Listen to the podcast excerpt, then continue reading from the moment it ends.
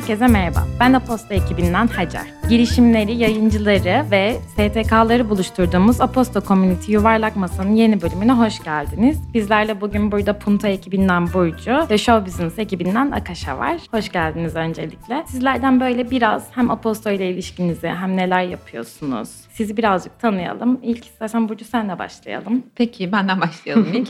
Merhabalar, hoş bulduk öncelikle. Ben Punto'nun editörü Burcu Biçer. Punto bültenlerini oluşturuyorum. Salı ve cuma günleri Punto'yu yayınlıyorum. Punto bir spor bülteni. Salı günleri spor gündemini ele alıyoruz. Hem dünyadan haberler hem Türkiye'den haberler. Cuma günü ise bir tema belirleyip tema üzerinde spora dair içerikler üretiyoruz. Farklı kanallarla, farklı disiplinlerle sporun kesişim noktalarını bir araya getirmeye çalışıyorum aslında. Peki bu spor yazarlığına ilgin nasıl başladı? Sporla müziğin ilişkisi üzerinden çıktı aslında benim sporun peşine düşmem. Spor izleyicisiydim. Bisiklet çok izlerdim, basketbol izlerdim, artistik patinaj çok izlerdim. Olimpiyat sporlarına çok ilgim var. Buralarda hep müzik bağlamını görüp ben bunun peşine bir düşeyim dedim. Sertifika programına başvurdum. Sonra serbest atış diye bir ekip kurduk. Orada yola başladık. Sonra Punto ile devam ediyoruz. Ay ne güzel. Evet. Çok iyi yapmışsın. Evet evet güzel oldu. Ben de memnunum. Akış'a biraz da seni tanıyalım mı? Tabii. İsmim Akasha. Burada Show Business adlı bir bülten yazıyorum. Bu birazcık da Hollywood dünyasından ve genel olarak dünyadaki sinema televizyon dünyasından bir tema üzerinden haftalık olarak çıkan bir bülten. Kimi zaman 15'te bir çıkan bir bülten. Çünkü bir yandan da bir yapım şirketinde çalışıyorum. Prodüksiyon alanında çalışıyorum. Genel olarak set koordinasyonu üzerine bir çalışma hayatım var. İstanbul'un çeşitli köşelerine gidip garip garip yerlerde e, insanlar eğlensin diye garip sahneler çekiyoruz. Böyle bir hayata sahibim. Yani az çok özeti böyle. Ne güzel. Hoş geldiniz Hoş tekrardan. Bulduk, hoş bulduk. Bugünkü konumuz aslında spor ve filmin kesişimini konuşacağız. Ben bu konuyu ilk araştırmaya başladığımda Kanır adlı bir yazarın Spor ve Film adlı bir kitabı var. Orada da sporun özünde işte zorlukların ve yarışmaların üstesinden gelmek için yola çıkan ve nihayetinde başarılı ya da başarısız olacak insanların hikayesini anlattığını söylüyor. Aslında çok basit bir açıklama spor anlamında ama buradan da şuna değiniyor. Bu ideal anlatının güç, cesaret ve bireysellik gibi Hollywood değerleriyle aslında daha da pekiştirildiğini çünkü Amerika'nın çağdaş değerlerinin bu olduğunu ve Hollywood'un da bunu alıp böyle güzel bir sektöre dönüştürdüğünü söylüyor. Burada da diyor ki hani çoğu spor filminde, çoğu spor canrısının altındaki biyografik filmlerde engellere rağmen yeterince sık çalışırsanız, kendinizi spora adarsanız eninde sonunda başarılı olursunuz gibi bir görüş savunuyor. Aslında çok bunu düşünmemiştim izlediğim spor filmlerinde. Bu American Dream. Spor filmlerinin Amerikan dünyasının en saf versiyonunu anlattığını söylüyor. Ve siz hani bunun Amerikan rüyasını anlattığını düşünüyor musunuz? Amerikan rüyası ne demek? Bence Hollywood'da ilk önce onu açıklamamız gerekiyor. Tabii ki. Amerikan rüyası aslında çok özet bir şekilde yeterince çalışırsan o BMW'yi alabilirsin, o beyaz çitli evin sahibi olabilirsin gibisinden bir şeyi veren bir aslında fikir ve daha çok 1950'ler, 2000'li yılları arasında çok daha hakim olan ama artık çok bence geçerli olmayan bir konsept. Çünkü gelir kazanma metodları artık aynı değil. Ama Amerikan rüyasından çıkacak olursak burada ben bu yazarın tespitine katılıyorum. Çünkü zaten Hollywood bize güzel filmler yapan bir yer ama işin özünde aslında herhangi bir tüccar gibi işleyen bir oluşum yani ve ne satıyorsa onu yapmak üzerine gidiyorlar ve insanlar çoğunlukla ki bunu bana eski patronum söylerdi Amerika'da çalışırken insanlar sonu kötü biten hikaye izlemek istemiyorlar. İnsanların çoğu sonu iyi biten, motive eden hikayeleri izlemek istiyor. Yani bu sattığı için aslında sporda çok büyük bir kitleye hitap ettiği için bence spor filmlerinin de en büyük şeyi böyle oluyor. O yüzden de başarısız olmuş bir sporcunun hayatını anlatmaktansa çok zorluklardan gelip çok zirveye ulaşan bir sporcunun hayatını anlatmak maddi olarak daha cazip geliyor. O yüzden de biraz sığ kalıyor bence. Peki aklına böyle yapım örnekleri geliyor mu bunlarla alakalı? Ben dönmeden tam böyle bir yapımın hazırlığında çalışıyordum. O da şeyi anlatıyordu ki o dönem şu çok popülerdi. Küba'dan botlarla Miami'ye gelmiş çok ünlü Amerikan futbolcularının hikayeleri üzerine çok büyük bir odak vardı. Böyle çok büyük bir talep var. Çünkü hem azınlık diye adlandırdıkları Latin Amerika kökenli bir futbolcunun iyice zorlu hikayesini anlatıyor. Hem de zaten zirveye çıkarkenki zorlukları anlatıyor. Bunun ismini versem şu an kimsenin haberi olmayacak. O yüzden verebilirim. American Underdog diye bir filmdi bu da. Ya bunun gibi de çok var aslında. Hani bence boks filmlerin çoğu da böyle şeylere gidiyor. İşte Southpaw diye film vardı. Jake Gyllenhaal'ın oynadığı ya da direkt dövüşçü filmleri. Çok eskilere gidiyorum ama evet. Warrior diye bir şey vardı. Hani hepsi aslında ya da Million Dollar Baby bir tane de kadın Hı-hı. karakterli örnek verelim. Ee, yani hepsi aslında hep aynı şeye ulaşıyor. Hani siz de başlasanız böyle bir şey yapabilirsiniz kadar basit sayacak bir anlatım var bence filmlerde. Evet. Ama bu konuda biraz senin de fikirlerini duymak isterim. Ya şimdi sen boks örneğini verince biz podcast'a başlamadan önce Hacer'le de konuştuk. Boks gerçekten hani sadece film sektöründe değil gerçek yaşamda da gerçekten biraz daha gelir düzeyi daha alt ortalama işte ben bu sınıflandırmaya pek inanmıyorum ama orta sınıfın altında bir gelir düzeyine sahip semtlerde çok fazla boks kulübünün olması ve insanların orada yetişmesi ve neden bu semtlerde boks gibi bir sporun daha fazla ilgi gördüğü konusu. Yani Muhammed Ali örneği var. Muhammed Ali çok önemli bir spor figürü. Sadece kendi alanında değil gerçekten hem bir kültür hem de spor alanında kahramanlaştırılmış. Aynı zamanda da popüler kültürde de gerçekten parlatılan bir isim. Ama hayatına baktığımızda az önce senin tırnak içinde söylediğin azınlık, dezavantajlı kesimler diye yansıtılan topluma ait ve oradan kurtulmak için boks yapan bir karakter ve bu sporun burada ne kadar katkısı oluyor buna? İnsanı kurtaran tarafı tabii ki de var. Fakat filmlerde yansıtıldığı kadar çabalama, ne kadar çok çabalarsan o kadar iyi olur ve mutlaka zafere ulaşırsın mottosu bana çok sağlıklı gelen bir motto değil. Aynı zamanda yani kötü bir karakteri yıldızlaştırma mevzusu da bana çok sıkıntılı geliyor. Hollywood'da bence eksen tamamen bunun etrafında dönüyor. Normal hayatında çok sıkıntılı olan bir insan, asla örnek almayacağımız bir insan. O spor alanında önemli bir kariyer çizdiği için, o sporu başarılı yaptığı için biz onu yıldızlaştırıp bir kahraman haline getirebiliyoruz. Şimdi kitleleri karşıma almamak için örnek vermek istemiyorum ama her alanda böyle müzik alanında da böyle sinema alanında da böyle spor alanında da böyle. Bu kahramanlaştırma yöntemi bana her zaman sıkıntılı gelen bir yöntem. O yüzden ben spor filmlerinin komedi ve eğlence tarafında 90'lar sonu 2000'ler başı kısmıyla çok fazla ilgileniyorum. Benim diyeceklerim bu kadar. Yani tam olarak sorunun cevabı oldu mu bilmiyorum ama çünkü bana çok karmaşık gelmişti. Tam olarak neyi cevaplamam gerekiyor diye fazlasıyla düşünmüştüm. Umarım cevabı olmuştur. Güzel cevap verdin. Çok teşekkür ederim. Akaş'a şimdiki sorum sana. Film endüstrisinde de yani bayağı bilgilisin. Güzel cevaplarım var, yazılarım var. Sporun aslında film endüstrisine katkısını sormak istiyorum. Sportif hareketlerin tanımlanması ve kutlanmasına ve spor fenomenlerinde sosyal anlamların izlenmesi bireysel filmlerde daha da belirgin hale geliyor. Ve teleskopik lensler ve çoklu kamera açıları gibi böyle tekniklerin atletizminde dinamiğini göstermek amaçlı, o sporun dinamiklerini göstermek amaçlı spor filmlerinde bayağı kullanılması film endüstrisine çok katkı sağlandığı söyleniyor. Peki sen bu konuda ne düşünüyorsun? Sporun doğası gereği yarattığı canrada sinema dünyasına yani sağladığı katkılar nasıl büyük mü? Enteresan bir soru gerçekten. Ya açı olarak hakikaten daha yaratıcılaştırdığını diyebiliriz sanırım. Yani şu an filmlerin adı gelmiyor ama mesela tepeden kuş bakışı koca bir stadyumu çekmek olsun. Sporcunun üzerine bir kamera yerleştirip aslında tüm Yine Amerikan futbolundan gireceğim çünkü iki sene Amerika'da yaşadım arkadaşlar. Sürekli bu konuşuluyordu. Hiç ilgilenmediğim bir spor dalıydı. Çok şey biliyorum Lütfen hakkında. daha sık söyle bunu. Amerika'da yaşadığım süre. çok fazla evet evet.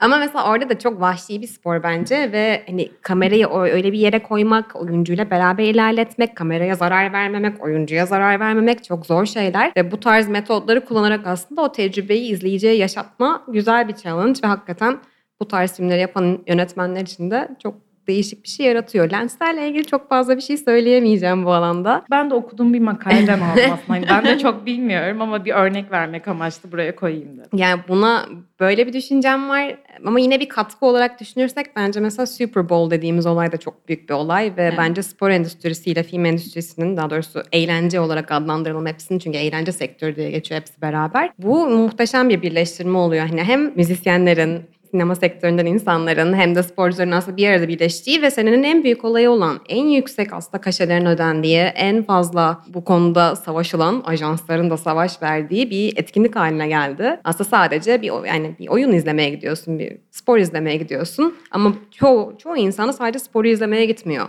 Evet. Oradaki performansı izlemeye gidiyor veya orada orası için yapılmış reklamları izlemeye gidiyor ve bu reklamları büyük yönetmenler yönetiyor. Martin Scorsese'sinden tut David Fincher'ına kadar insanlar kovalanıyor her sene. Ve bu açıdan da aslında hani artık spor mu sinemaya bir şey katmıştır, sinema mı spora bir şey katmıştır. O biraz tartışılır ama günün sonunda gerçekten çok büyük kesim kümeleri oluyor. Ve bence sporla Hollywood denince benim çok ilgimi çekmesinin sebebi bu konunun da biraz şuydu. Bir ay kadar bir ajansta çalışmıştım ve bu ajansta en çok şaşırdığım şey Angelina Jolie'nin menajeriyle Kobe Bryant'ın menajeri aynı kişiydi. Yani aslında çok bambaşka alanlar, çok farklı, farklı işler bulunuyor, çok farklı şeyler ayarlanıyor ama günün sonunda hakikaten star stardır. Aynen senin gibi dediğin gibi. Aslında Hollywood bunu sadece filmlerde bu insanları kahramanlaştırmıyor. Menajerler bunu her gün kahramanlaştırarak hayatlarına devam ediyorlar. O yüzden çok çok daha büyük bir konusu var ve bu arada bültenim de bununla alakalı arkadaşlar. Aynen öyle sadece film eleştirisi vesaire değil. Hakikaten sektörün böyle bambaşka bir yanı var. Umarım cevaplamıştır sorumuzu. Ben eğer başka bir konuya geçmeyeceksek şöyle bir şey en azından ortaya atayım. Akış'a belki biraz daha ilerletir bunu. Artık hani spor filmlerinde ya da spor belgesellerinde sürekli bir konuşan kafa ve bilen insanların bir koltuğa oturtulup işte evet tamam sen ne anlatacaksın bu dönemle ilgili? İşte ben de şunu anlatacağım. O çok tatlı birisiydi, çok güzel birisiydi, çok güzel oynuyordu, çok hırslıydı vesaire ve bugünlere geldi gibi bir çekim tekniği yani buna çekim tekniği denir mi yoksa bir tema yöntemi mi denir onu sen lütfen yanlışsam düzelt. Tam çünkü sinema terminolojisine hakim değilim. Fakat ne zaman bir belgesel izlesem, spor belgeseli izlesem ya da müzik belgeseli herhangi bir şey bir konuşan kafa görüyoruz. Konuyla çok ilgili ya da o dönemin içinden gelmiş kişiyi birebir tanıyan ya da uzaktan tanıyan, onun izlenimlerini veren sürekli konuşan kafalar ve o kişi hakkında, konu hakkında yorum söyleyen bir belgesel biçimi var. Hollywood'un çok fazla kullandığı bir şey bu. Yani Michael Jordan'ın Netflix'teki belgeselini geçmişe gitmeli, gelmeli bir şekilde sinemada buna ne diyorlar lütfen Akaş'a söyleyebilirsen. evet bu şekilde izledik ama yine biz o dönemin önemli insanlarının Michael Jordan'ı tanımış insanları, onunla bir arada sahada bulunmuş insanların deneyimlerini bir şekilde bize aktarmalarını izledik. Bence bu da artık spor sinemasına, yani spor sineması gibi bir alan var mıdır bilmiyorum ama bu şekilde bir alan açıldı. Hikayeleştirmekten çok biz bu adamın gerçekten ne yaşadığını birebir yaşamış, onunla beraber tecrübe etmiş insanlardan dinleyelim ve bu kafalar konuşsun bir yere otursun konuşsun. Aynı şekilde Michael Jordan da oturup bir yere konuşuyor ve kendisini anlatıyor ya da o o sahneyi, o sahada yaşanmış şeyi anlatıyor. Bence artık bunun bu saatten sonra biraz daha farklı bir tekniğe ya da farklı bir yeniliğe ihtiyacı var Kesinlikle. gibi hissediyorum. Sürekli konuşan kafaları izlemek bana artık çok sıkıcı gelmeye başladı. Yani spor belgeseli bizim Türkiye için söylüyorum yeni popüler olmaya başlayan bir alan olabilir ama yani bu yıllardır devam eden ve yıllardır da zaten spor figürlerinin çok fazla odak noktası olduğu bir alan. Ama biz artık konuşan kafalardan değil de farklı medya teknikleriyle, farklı sinema teknikleriyle, yeni sinema teknikleriyle. Yani ben açıkçası bunu bu şekilde görmek istiyorum. Michael Jordan'ın hayatını çok farklı bir şekilde, çok daha sahanın içinden, çok daha belki sinema tekniğinin o kadar profesyonel kullanılmadığı bir şekilde deneyimlemek isterdim. Bu bana şeyi hatırlattı çok. Bir tane Formula 1 belgeseli çıktı Netflix'te. Drive to Survive mıydı ismi bilemedim. Çok da takip edemedim. Çünkü çok saçma yoğunlukta haftalar yaşıyorum ama şeyi çok duyuyorum etraftan. Mesela herkes bir Formula 1 izliyordu çevremdeki uzunca bir süre. Birkaç haftadır bu dönüyor böyle. Pazar günleri Formula 1 izleniyor ve diyorum ne nereden çıktı bu Formula 1 aşkı? Yani bu zamana kadar hiç bu kadar Formula 1 duymazdım etrafımdan. Ve meğer aslında çoğu insan bu belgeseli izleyip bunun üzerine bir Formula 1 merak geliştirmiş. Çünkü dediğin gibi orada farklı bir teknik kullanılmış. Bayağı reality show gibi çektikleri için tüm oyuncularla bağ kurmuş insanlar ve bağ kurdukları için izleyip o sporcuyu takip etmek çok daha keyifli bir hale gelmiş. Buna karşıt olarak hiç tanımadıkları bir sürü insan orada pistte sürekli dönüyorlar yani. Bunu izlemek de var ama evet. bakış açısı değişmiş ve tüketim alışkanlığı dolayısıyla değişmiş.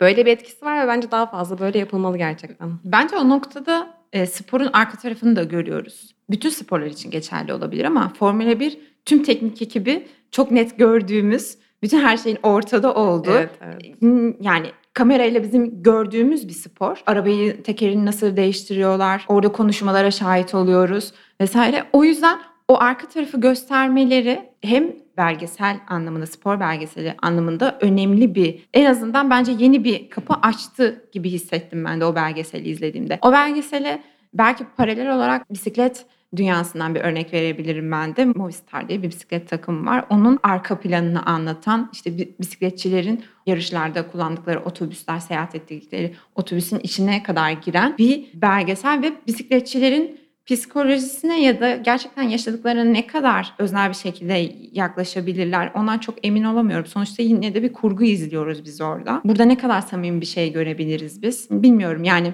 orada bir bisikletçinin yarışçının çektiği acı çok net bize gösterilebilir. Fakat hırsı o kadar samimi ve saf, saf bir şekilde yansıtılabilir mi bilmiyorum. Ben ilgim olan spor belgeselini ya da spor filmini izlediğimde açıkçası bilmediğim bir şey öğrenmek için izlemek istiyorum. Formula 1'de bilmediğim şey hiç ilgimin olmadığı bir spor alanını e, oradan öğrenmek için izliyorum. Bu benim ilgimi çekerse o spora alakam oluyor. Ben mümkün mertebe tabii bütün sporlarla ilgili bir şeyler bilmeye çalışıyorum. Çünkü spor editörüyüm. Ama yani hikayeli işte romantik bir hikayeyi görmekten çok sıkılıyorum. Yani evet. bu karakterlerin o kadar saf, e, o kadar işte Amerikan rüyası veyahut da o kadar güllük gülistanlık ya da gerçekten o kadar trajediyle dolu bir e, hayatta nasıl mücadele ettikleri bir yere kadar benim ilgimi çekiyor. O zaman sana ve tüm dinleyicilerimize de bir film tavsiye edeceğim e, bir belgesel Game Changers diye ve bu bodybuilderların evet. özellikle e, izlemişsiniz. Arnold Schwarzenegger'ın da aslında arkasında olduğu yapımcılığını üstlendiği ve e, bodybuilder olup da vegan bir diyetle nasıl bu hayatı sürdüklerine dair bir belgesel. Değişik bir şey en azından. Hakikaten evet. yeni bir şey öğrendiriyor insana. Çünkü birçok noktası var yani bir spor filmi ya da bir spor yapımı yapmanın çok fazla açısı var.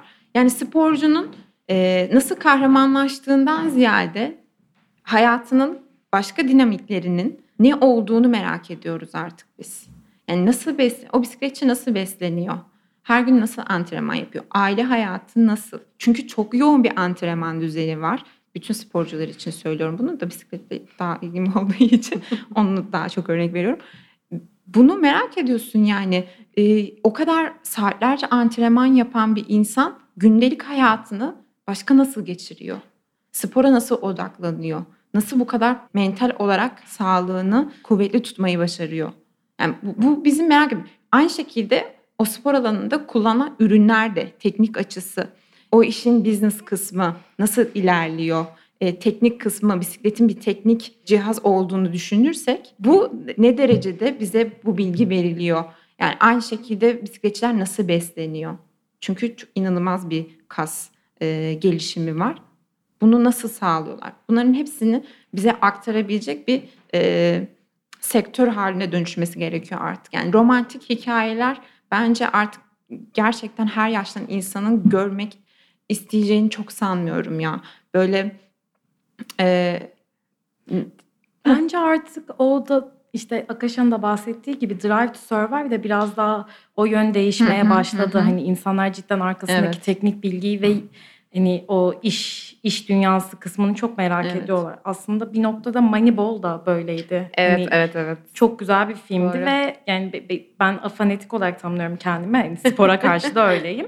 Ama hani benim yani cidden beyzbola karşı bir ilgim olmaya başlamıştı ondan sonra. Hani bu arkasındaki dünya araştırmaya falan başlamıştım. Oradaki bir de gerçek hikaye olunca mesela Drive to Survive'da gerçek insanlar. Evet evet. Öyle olunca daha da böyle bir şey oluyorsun, hevesleniyorsun. Aa neymiş, nasılmış hiç bilmiyorum bu konuyu Hı-hı. falan oluyorsun. Çünkü kurgu yok. Yani kurgu e, benim sinemaya mesafeli olmamın sebeplerinden birisi kurgu. E, aslında kurgu olan bir şey bana çok e, yapay ve şey geliyor. Bunu yıllardır düşünüyorum insanları nasıl ifade edebilirim diye. İşte alan fırsat bu fırsat bir şekilde açıklamaya çalışayım bunu. Yani kurgu şeyle birebir organik bir bağ kuramıyorum. O yüzden bana çok e, yapay geliyor ve e, izlediğim şeyde ne ilgi uyandırabiliyor ne e, bilgi edindiğimi hissediyorum.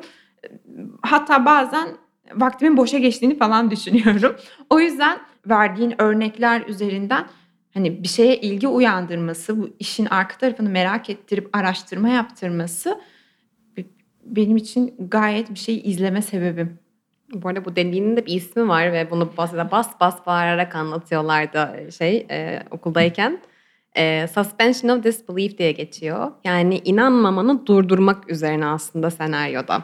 Hani senin herhangi bir noktada inanmanı durdurayamam. İnanmamanı daha doğrusu. Ya şöyle filmi izlerken bakıyorsun da dediğin gibi mesela diyorsun ki bu bana benim aklıma yatmıyor.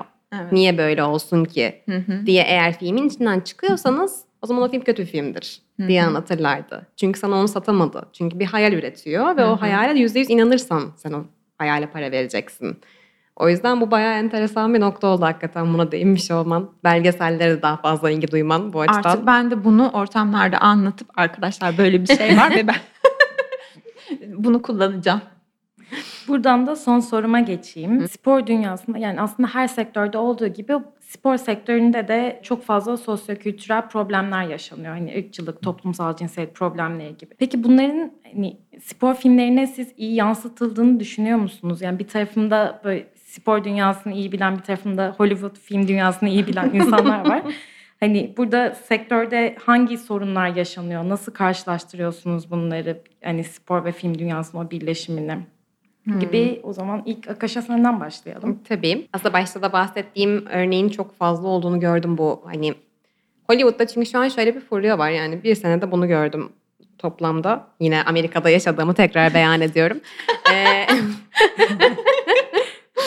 ee, yani artık azınlık diye bahsettiğimiz işte Hispanik kitle, siyahi kitle, Hintli Amerikalı kitlenin de daha fazla sesi çıktığı için ve bu artık polit, yani günlük politikada da daha fazla e, konuşulduğu için çok, çok şükür ki artık hele şükür e, Hollywood'un da böyle bir fazla hassasiyeti oluşmaya başladı. Yani bu sefer de Latino, Hispanik hikayesi yapacağız diye artık biraz suyunu çıkarmaya gidiyor. Ve evet daha fazla yapıyorlar ama bir yerde de ne kadar gerçekçi, o insanı yine dediğimiz gibi olduğundan çok daha mı kahramanca gösteriyor yoksa hani ne bileyim belki çektiği sefalet daha da mı fazla abartıyor? Ee, burada biraz sıkıntı var. Bu işlerin senaryo geliştirme aşamasında bulunmuş bir insan olarak da gerçekten hmm. çok tatsız olduğunu söyleyebilirim. Yani çünkü onu okuyan da yine beyaz stüdyo yöneticisi adamlar oluyor. Ve onların kararına bağlı kalıyor aslında günün sonunda hikayenin nasıl bir yön izleyeceği. Çünkü onlar ne kadar satacağına bakarak hareket ediyorlar. Ama buna bir örnek olarak bir çalıştığım proje vardı. İsim veremeyeceğim ama mesela orada e, çok çok ünlü bir boksörün e, hayatını anlatıyor ve bunu nasıl e, o zamanki çok ünlü bir boks koçunun hakikaten bir kenar mahalleden bulup yetiştirdiğini anlatan bir e, film olacak yakında. E, ama mesela bunun güzel yanı da şuydu. Bu da yine azınlık hikayesiydi. Siyahi bir boksörden bahsediyor. E, ama mesela burada, buranın, bunun güzel yanı bence bu inşallah güzel yaparlarsa düşündüğüm gibi olacak. E, bu boksörü kahramanlaştırmadı hakikaten. Bu adam yani film boyunca hırsızlık da yapıyor. Birine tecavüz de ediyor bir sürü sıkıntılardan da geçiyor ve filmin sonunda adamı olduğu gibi görüyorsun. Yani bu bildiğimiz büyük boksör, bu büyük savaşçı böyle bir insan ve bunlardan geçti gibisine ham bir şekilde veriyor. Ama bunun dışında böyle bir örnek görmedim. O yüzden bence İsmini söylüyormuşum. Şu adam. Neyse. Mesela Blind Side'da da onu da çok eleştiriliyor. Aslında hani siyahi bir adamın başarısını anlatıyor ama beyaz bir aile tarafından yardımla başarı evet, evet. başarıya ulaşıyor. Beyaz kurtarıcı sendromu. Evet. Ya Hollywood çok garip bir yer gerçekten. ya zaten ırksal konularda ya da cinsiyet konularında bu döngüden çıkamadığımızı görüyoruz. Siyah ve beyaz arasında ne kadar siyah yücelttiğini söylese de film aslında yine de beyaz üzerinden yani beyaz karakter üzerinden bunu yapıyoruz. Aynı şekilde cinsiyet konusunda da böyle. Kadın kahraman ya da kadın karakter yüceltiliyor gibi gösterilse de bunu yine de başka erkekler veyahut da başka işte kişiler tarafından olduğunu biz görüyoruz. Böyle olmayan örnekler var mı? Ben daha izlemedim. Mutlaka izlediğim bir şeyde sıkıntılar gördüm. E, fakat o yüzden komik ve hani bu cinsiyet konusuna ya da ırksal konulara çok odaklanmayan ve bunlarla dalga geçen, bayağı açık bir şekilde dalga geçen filmleri daha çok izlemeyi tercih ediyorum. Bu her zaman bu çatışmayı görmek ve buna maruz kalmak film izlerken bile ya da bir şey keyif almak için yaptığın şeyi de bile görünce gerçekten çok yoruluyorsun. Siyah ve beyaz arasındaki kapışmanın Hollywood'da nasıl bir düzeyde olduğunu biliyoruz. Sporda da ne düzeyde olduğunu biliyoruz. NBA'de siyah basketbolcuların daha çok gündem olması ya da daha başarılı olması, beyaz sporcuların, basketbolcuların daha az başarılı olması gibi bir istatistik tabii ki de yoktur. Fakat şey, siyah basketbolcularla beyaz basketbolcuların tanınırlığı e, evet. söz konusu olduğunda siyah basketbolcular daha ön plandadır. Neden? Çok daha iyi basketbol oynadıkları için mi? Evet. Hayır burada da bir ayrım çıkıyor tabii ki de. Yani bunun kassal yani ırkından dolayı iyi basketbol oynayan ya da ırkından dolayı bir şey iyi yaptığını söylemek zaten bir ayrımcılık. Yani bunun herhangi bir noktada e, çözülebilir bir yanı yok zaten. Yok hayır adam çalışıyor. Sen ne kadar çalışıyorsan o da o kadar çalışıyor. Belki biraz daha fazla çalışıyor ve basketbol oynuyor yani. Biraz daha iyi yapıyor. Şans var, saha faktörü var. yani birçok faktör var ama ne yazık ki her şeyin olduğu gibi bu da politik bir şey olduğu için bize yansıması daha farklı oluyor. Burada İlber Ortaylı gibi biraz Hollywood'u yermiş olacağım ama gerçekten öyle Hollywood'da eşitlik diye bir şey yoktur arkadaşlar diye. Ama gerçekten hani bir sürü şey istatistiği çıkıyor yani spesifik olarak böyle çıkmasa bile e, hala kadın erkek eşitliği ne kadar aslında sadece ırksal eşitlik bile değil. Hani böyle bir şey nasıl olmadığı gerek stüdyolarda çalışan insanların maaşları olarak gerçekten mesela kadın asistanlarla erkek asistanların maaşları farklı. Hı hı. Yani bunu yeni yeni düzeltmeye çalışıyorlar. Çünkü yeni yeni ortaya çıktı normalde. Kimse maaşlarını paylaşmadığı için enteresan bir şekilde. E, bu bilinmiyordu ve bu iki sene önce ortaya çıktı. Evet. Crown'daki başrolün e, normalde işte Prens'ten, halbuki Kraliçe Elizabeth'in Prens'ten daha az maaş aldığı ortaya evet, falan evet. çıkmıştı. Bayağı da bir yankı yaratmıştı aslında Aynen o dünyada. öyle yani onların kafasında bir standart var. Erkek oyuncu bu kadar alır minimum, kadın oyuncu bu kadar alır diye düşünerek bence bu artık ilkel olan ama roller bile eskiliyor yani. Evet evet evet. Çok iyiymiş. Gerçekten star sistemi dediğimiz 1950'lerde resmen oyuncuların alınıp satıldığı oyuncu transferi gibi aslında o zamanlar tam öyleymiş. Bu da benzer bir yanı. ee, alınıp satıldığı dönemden kalan bir prensip bence. Hatta yani daha geçen zamanlarda spor değil ama yine de bu yani bunların hepsi ilintili. Ee, şey Scarlett Johansson'ın bayağı dava açtı Marvel'a. Evet. Çünkü neden? Hani bir sürü oyuncuyla işte bu streaming servis platformlarına gidildi. Başka şeyler oldu. Sebepleri farklı. Şimdi onlara burada giremeyeceğiz ama e, yani diğer oyuncular daha yüksek para alırken veya başka bir anlaşma, başka bir deal yakalarken Scarlett'a böyle bir şey gerek görmemişler. Ve Scarlett bunu hakikaten dava açıp davayı ilerleteceğini belli ettikten sonra ondan sonra bir anlaşmayla masasına gittiler. Yani artık biraz yüzsüzlük seviyesinde böyle bir durum var. Çok değerli bir oyuncuyu kaybetmek pahasına bunu yapmayı göze alıyorlar veya çok büyük tazminatlar ödemeyi göze alarak bunu yapıyorlar. Hı hı. O yüzden inşallah yakında çözerler. Ah, bu film endüstrisindeki bu temel problemler spor dünyasındaki evet. problemlerle birleşince ortaya da güzel bir resim ortaya çıkmıyor yani. Üzüldük. Hayatımızın gerçekleri bunlar. Evet. evet. Son bir şey eklemek ister misiniz? Düşüneyim. Davet ettiğin için teşekkür ederim. Ben teşekkür ederim geldiğiniz için. Çok güzel bir kayıt oldu. Çok da güzel şeyler konuştuk. Gerçekten bir dahaki podcastlerimizde görüşmek dileğiyle. Görüşürüz. Görüşürüz.